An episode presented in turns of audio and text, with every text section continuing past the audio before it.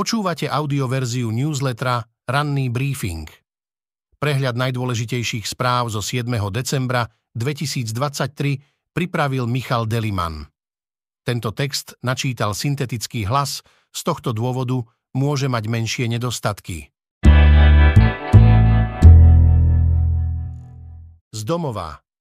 Zmrazenie miliónov od únie aj ústavný súd by Fica zastavili.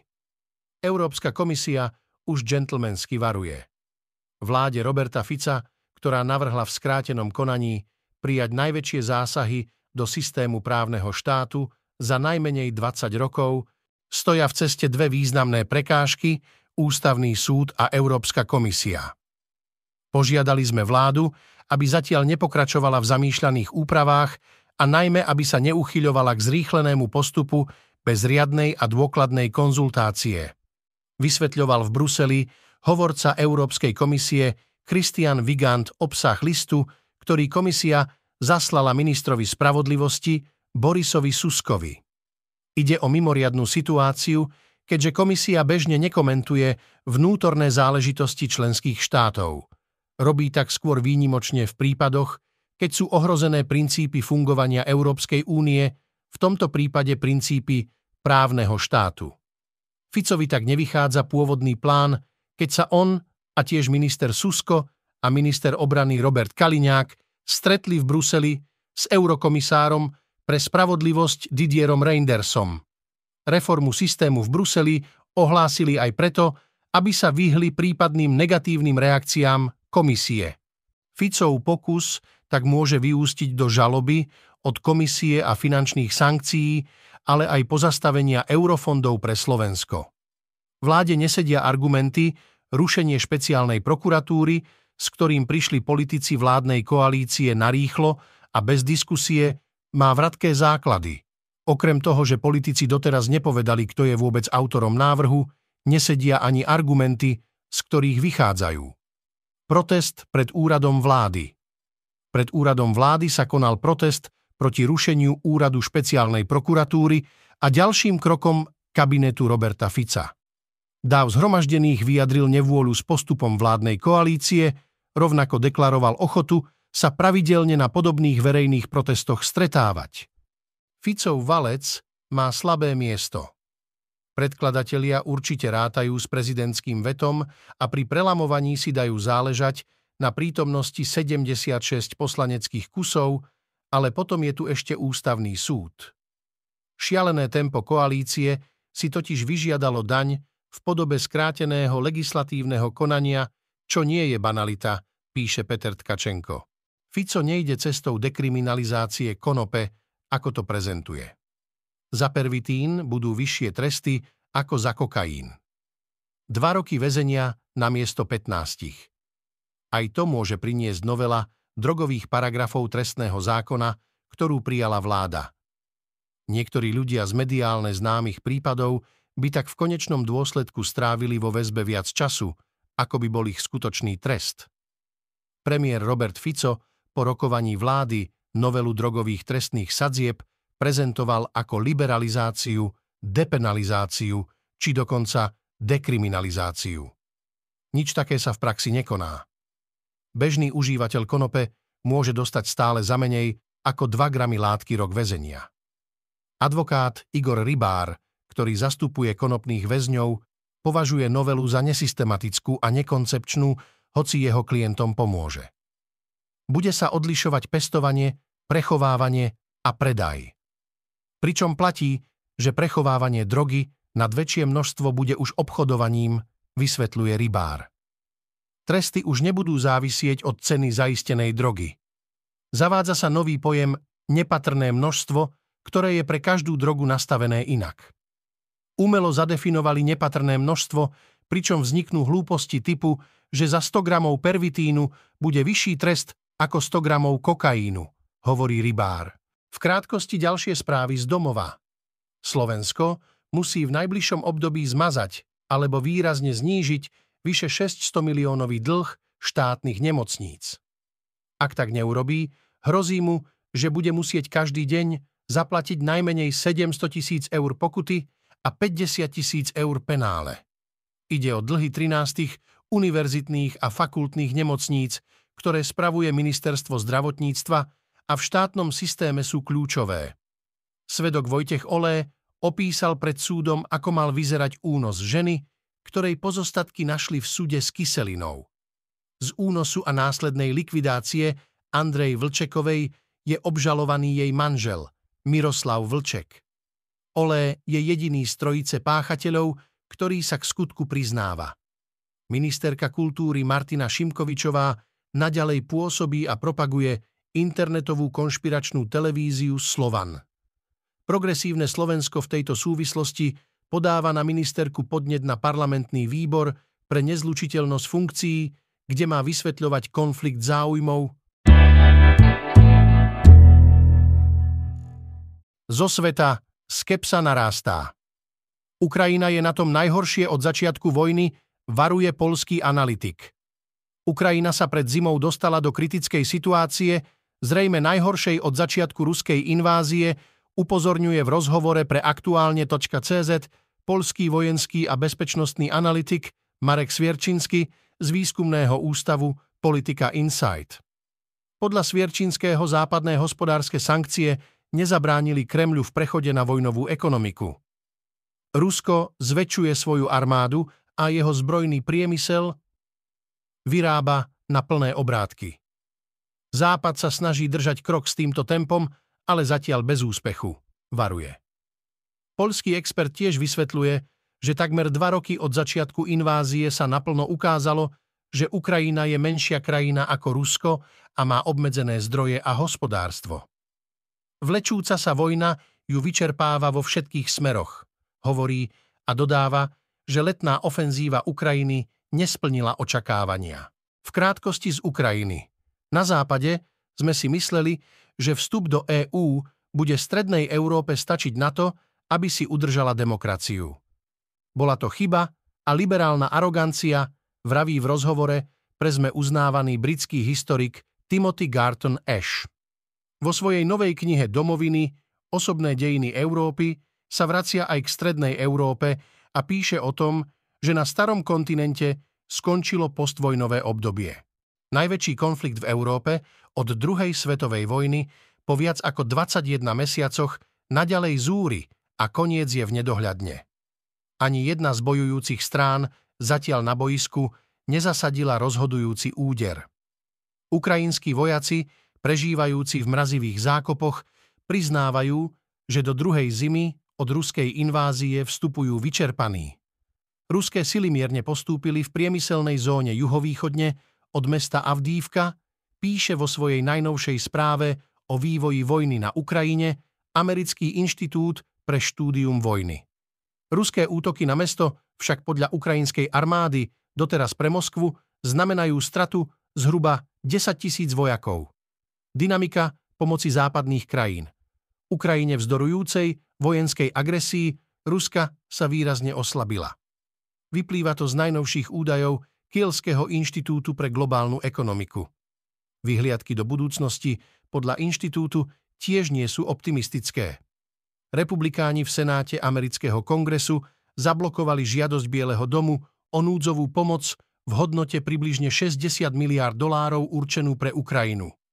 Výpadok pomoci od doteraz najvýznamnejšieho spojenca by mohol ochromiť ukrajinské bojové operácie.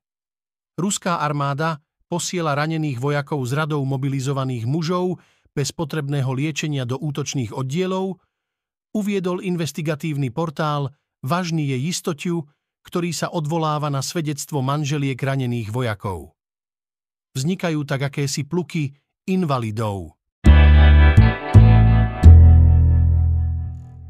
Z ekonomiky dotácia na hypotéku má závažnú chybu.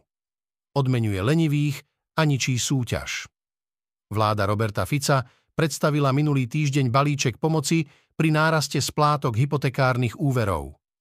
Tento rok by mala dotačná schéma stáť 15 miliónov eur a budúci rok ďalších 64 miliónov eur. Dotácie by mali fungovať až do roku 2027. Návrh je nespravodlivý a nesystémový a okrem rizika morálneho hazardu v sebe skrýva jednu zásadnú chybu, ktorej sa doteraz nevenovala pozornosť. Pomoc nie je možné čerpať pri refinancovaní hypotéky v inej banke, píše sa v ňom. Laicky to znamená, že štát bude pomáhať len dlžníkom, ktorí po skončení viazanosti automaticky akceptujú ponuku pôvodnej banky. Ak by prešli za lacnejšou ponukou ku konkurencii, v takomto prípade pomoc nedostanú. Diera v návrhu zlikviduje konkurenciu na trhu a budú z nej ťažiť veľké banky s najväčším trhovým podielom na trhu, Slovenská sporiteľňa VUB a Tatra banka, ktoré majú aj najviac klientov. Menšie banky zvykli mať snahu ponúkať nižšie sadzby na hypotékach, aby tak prebili silnú bankovú trojku, tomu môže byť koniec. V krátkosti ďalšie správy z ekonomiky, dôchodok sporiteľa, ktorý má 35 rokov a hrubú mzdu na úrovni 2100 eur, bude celkovo nižší o 65 eur mesačne. Je to o 6% menej, než v prípade, ak by sa sadzba odvodu do druhého piliera vyvíjala podľa zatiaľ aktuálneho plánu v budúcom roku 5,5% v ďalších dvoch rokoch 5,75% a od roku 2027 6% Generálny riaditeľ Slovenskej inšpekcie životného prostredia Ján Jenčo sa vzdáva svojej funkcie. Prekáža mu spôsob komunikácie, ktorá podľa neho nepriaznivo ovplyvňuje inštitúciu aj zamestnancov. Tí sa s Jenčom boja spolupracovať, pretože sa obávajú možnej šikany po výmene riaditeľa. Ruský prezident Vladimír Putin podcenil svoje možnosti, keď chcel cez škrtenie dodávok plynu dostať Európu na kolená. Zo štátneho Gazpromu sa stala kasička na plnenie ruského rozpočtu, ktorá poklesom exportu plynu na západ a vyššími daňami finančne krváca.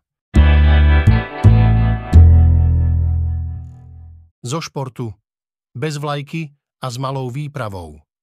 Rusi sú krok od účasti na Olympiáde v Paríži. Vojnový konflikt na Ukrajine, ktorú vo februári 2022 napadli ruské vojská, výrazne zasiahol aj svetový šport. Mnoho ruských športovcov sa ocitlo v medzinárodnej izolácii, neštartujú na vrcholných podujatiach, Rusko neorganizuje žiadne veľké šampionáty, prestížne preteky či turnaje. Budú Rusi napriek pretrvávajúcej vojne štartovať na olympijských hrách 2024 v Paríži a za akých podmienok? Prvé miestenky na olympiádu sme dostali. Teraz musíme čakať na Tomasa Bacha, povedal nedávno šéf ruskej cyklistiky Vyacheslav Jekimov. O prípadnej účasti ruských športovcov na OH 2024 debatovali v Lausanne zástupcovia Medzinárodného olympijského výboru a zástupcovia medzinárodných športových federácií. K výsledkom stretnutia a k aktuálnej situácii sme pripravili odpovede na najdôležitejšie otázky. Bach skúša optický klam, aj bez vlajky, hymny a dvojhlavej orlice na drese to budú stále ruskí športovci. Ak sa prezlečú, neurobí to z nich občanov inej krajiny. Je to len optický klam, ktorý šíri prezident Medzinárodného olympijského výboru Thomas Bach, píše Miloslav Šebela. Z vedy a techniky. V Brazílii napísal zákon ChatGPT. Politika ohromil svojimi nápadmi. Ešte v októbri 36-členná mestská rada v Porto Alegre jednomyselne odhlasovala návrh zákona, ktorý obyvateľov brazílskeho mesta oslobodil od výdavkov za výmenu ukradnutých vodomerov. Potom, ako zákon preverili viaceré výbory rady, vstúpil do platnosti 23. novembra. Jeho predkladateľ, člen rady Ramiro Rosario, však už o 6 dní neskôr prišiel s priam bombovou informáciou. Nová legislatíva nevzýšla z brainstormingu a politických diskusí. Celý návrh zákona napísal ChatGPT, výkonný jazykový model, spoločnosti OpenAI. Podľa Rosária chatbotu trvalo približne 15 sekúnd, kým spracoval príkaz, ktorý mal 250 znakov, použil svoje algoritmické kúzlo a vyplul zákon. Rosáriovi by tento proces za normálnych okolností trval približne 3 dni. Výsledok podľa neho ukázal, ako môže byť umelá inteligencia užitočným nástrojom na optimalizáciu a zlepšenie verejných služieb. Prvý brazílsky zákon vytvorený pomocou ChatGPT, však spustil v tejto juhoamerickej krajine diskusiu, ktorá sa rozprúdila po celom svete.